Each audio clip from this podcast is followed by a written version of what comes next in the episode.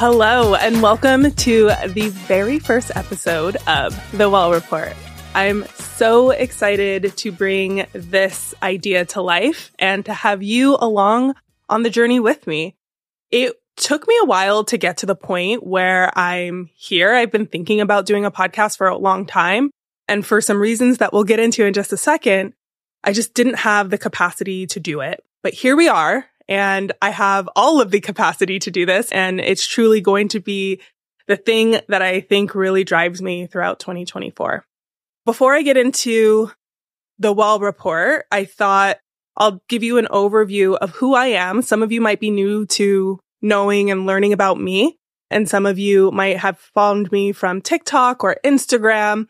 Some of you might know me from work or from just everyday life. I'll give you a little bit more context about who I am in this episode.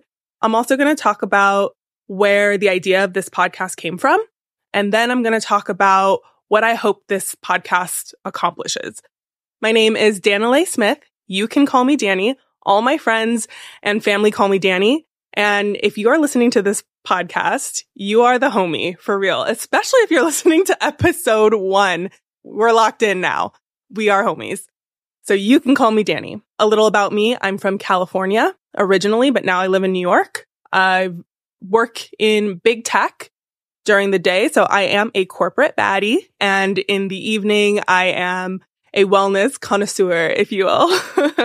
I am a double Taurus Scorpio rising, which basically means I'm very stubborn, very nurturing. I really enjoy relaxing and I like have a little tight, uh, little taste for luxury, as most Tauruses do. So that's a little bit about me. Throughout the journey of the Well Report, I'm sure you'll continue to learn more tidbits about who I am. And I don't know if I'm going to do a lot of solo episodes. The, the primary objective of the Well Report is going to be learning about additional practitioners in the wellness space. So practitioners of color primarily. So that was a little bit about me. Now I'd like to talk about where the idea of the Well Report came and why we're here. Before I get too far into all of the things that led me to this moment and, and where, you know, and the Well Report as a whole, I want to give a little bit of a trigger warning. We are going to talk about death. We are going to talk about fertility and we are going to talk about surgery and mental health. So if that is something that you are not at a place in your journey to hear about, fast forward. I'll put the exact moments in the show notes so you know exactly where to fast forward to so you can hear more about what to expect from the Well Report. It's going to get a little dark before it gets light, but I promise it's going to get light. So bear with me. The idea for the Well Report really originated, I would say, I started thinking about this back in 2021. So in 2020, like most people, we were in the middle of a pandemic.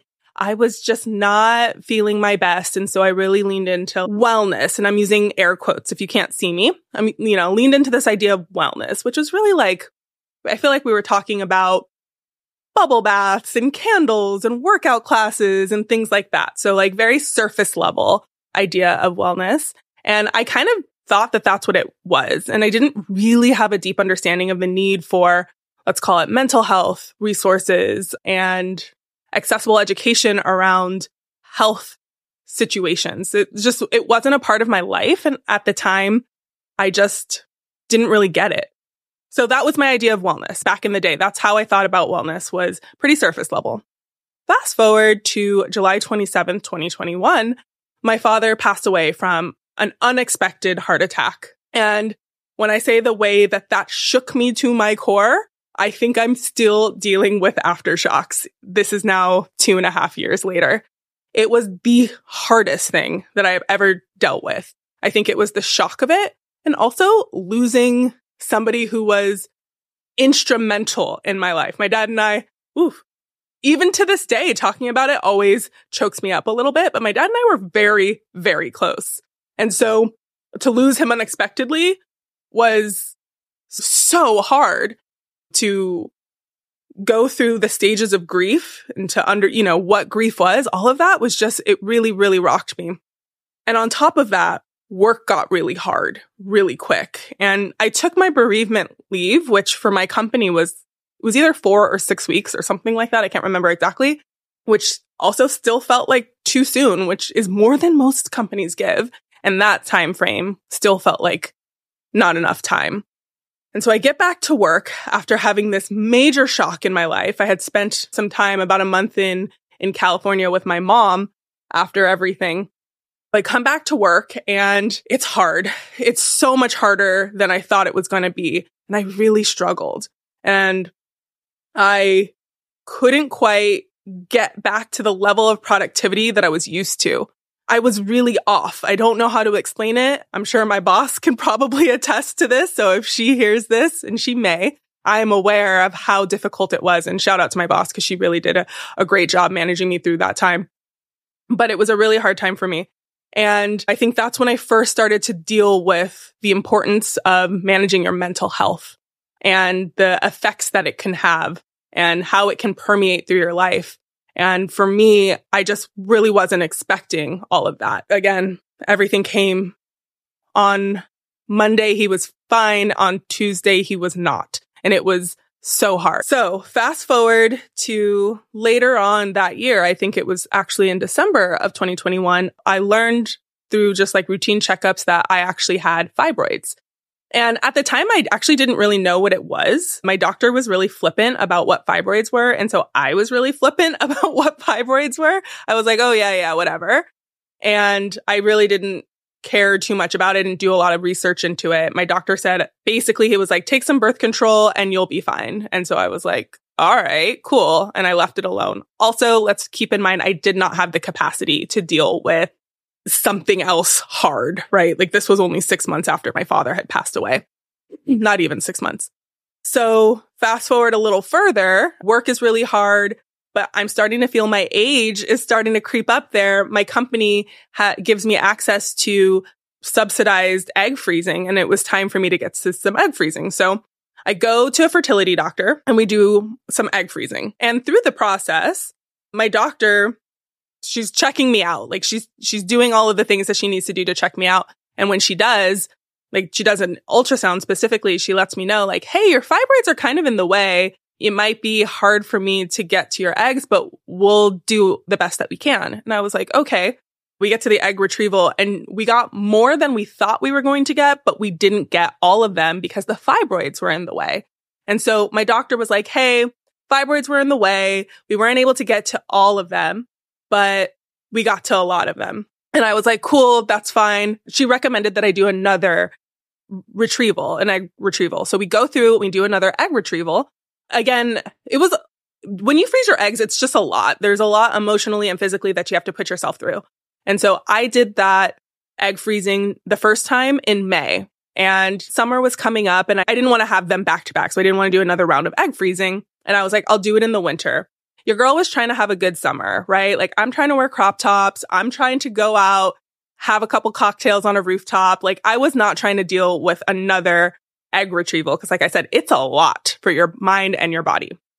So I push it until February of 2023. We get through the egg retrieval and it did not go well. It did not go well at all. Instead, my doctor informed me, she said, Hey, I did the best that I could do. It was incredibly painful, by the way. She said that I did the best that I could do, but I was not able to get many of your eggs. We cannot do this again unless you get the surgery. And I had heard about a myomectomy, which is when they remove fibroids. I had heard about it, but I didn't really want to consider it or think about it too hard. So I didn't. And it wasn't until that moment that I was like, oh crap, I have to have surgery. Again, when you're dealing with for me, I was still kind of dealing with grieving my father. And then to like realize that my fertility is at risk due to this health issue, I just, I felt so low. My mental health definitely tanked. It was already in the gutter and it went to hell. Like it was not, I was not well. 2023 was one of the hardest years for me. Fast forward to August 30th, 2023, and I had an open myomectomy. And if you don't know what an open myomectomy is, it's basically a C-section surgery where they remove the fibroids from your uterus. And me, me myself personally, I had 10, the smallest fibroid being the size of a penny, the largest being the size of a small grapefruit. There was another one that was like the size of a softball. So like these were really big tumors in in my situation and it was an awful it, it was awful everything everything about it was awful i had so much pain my menstrual cycles were awful and they were only getting worse and in fact when i had talked to my surgeon that was recommended by my fertility doctor side note my fertility doctor and my surgeon were some of the best practitioners that I have ever come in contact with. So Dr. Jackson Bay, Dr. Lee Rosen, you guys, I, I don't have enough words to say thank you. Anyway, when I had talked to my surgeon, she informed me that based off of the placement of one of my fibroids, if I did not have that removed, I wasn't going to be able to conceive. I cannot tell you the shock. Like, again, dealing with the grief of my father, work is really hard. Then I have to have this surgery and then I have to be faced with my own fertility all in the span of two years. So I was not well. I did get the surgery. They removed the 10 fibroids. And honestly, that was just such a relief. I felt so much better afterwards. The recovery process for a myomectomy, it's like a C-section. They tell you you can start working out between six to eight weeks, but they don't tell you that you're starting from scratch. You're starting from zero. So I'm actually about five months post-op at this point. Well, by the time this airs, it'll be about six months post-op. And I am just getting to a point where I was pre-surgery. So the recovery was, woof, it was tough. But anyway, all of that's to say, at this time, wellness was at the forefront of my mind. It was around this time that I stopped drinking. I'm not totally sober, but I would say it's drastically reduced. I really started watching what I'm eating and how I'm eating. I started really paying attention to my mental health. I got a therapist. I got a coach. I got a couple of coaches. I really leaned in hard on wellness. And in that journey, I listened to a ton of podcasts and some of the best, like the top wellness podcasts is really what I was looking for. I'm pretty sure that's exactly what I Googled best wellness podcasts. And when they popped up, truly the best were with one perspective and that perspective and that background did not match mine. And I had to go out of my way to specifically look for Black, Latina, BIPOC, keywords to find wellness podcasts with diverse perspectives. And that really bothered me. I was just like, there, and there are incredible podcasts out there by diverse creators, but when you search the best wellness podcast in Google, it's wild to me how hard it was for me to find podcasts that really centered and highlighted people of color. And that for me really sparked the like, well, what if I were to create one? What would it look like if I try to do this? And so that's really where the well report came from and, you know, why it is that this exists and why I'm hoping you'll go on this journey with me. I'm still new to this game. This is podcast numero uno, episode numero uno. And I'm really hoping that you will bring your perspective. I want this to be a community. I want us to have dialogue. I want us to have conversation about wellness and centering diverse perspectives. And that means a lot of things to a lot of people. But for me, it is diversity of race. It is diversity of thought. It is diversity of body. It is all of the above. Because again, when we talk about wellness, we are not always talking about diversity in wellness and the industry specifically doesn't center people of color. And so I really want to bring that perspective into the fore, the forefront. What can you expect out of the well report? I think is the next logical question.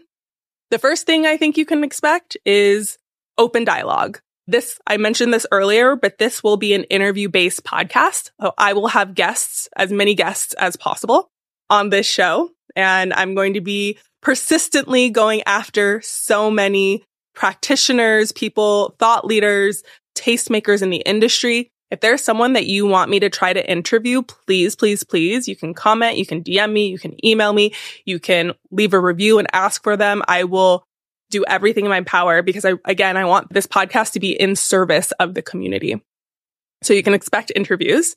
you can expect me to be open and honest. I think that that is probably the most important aspect of a of a host if you will is to just be fully transparent. And I will do my best to tell you what's going on like my thoughts are on topics and anything that I can talk about I will.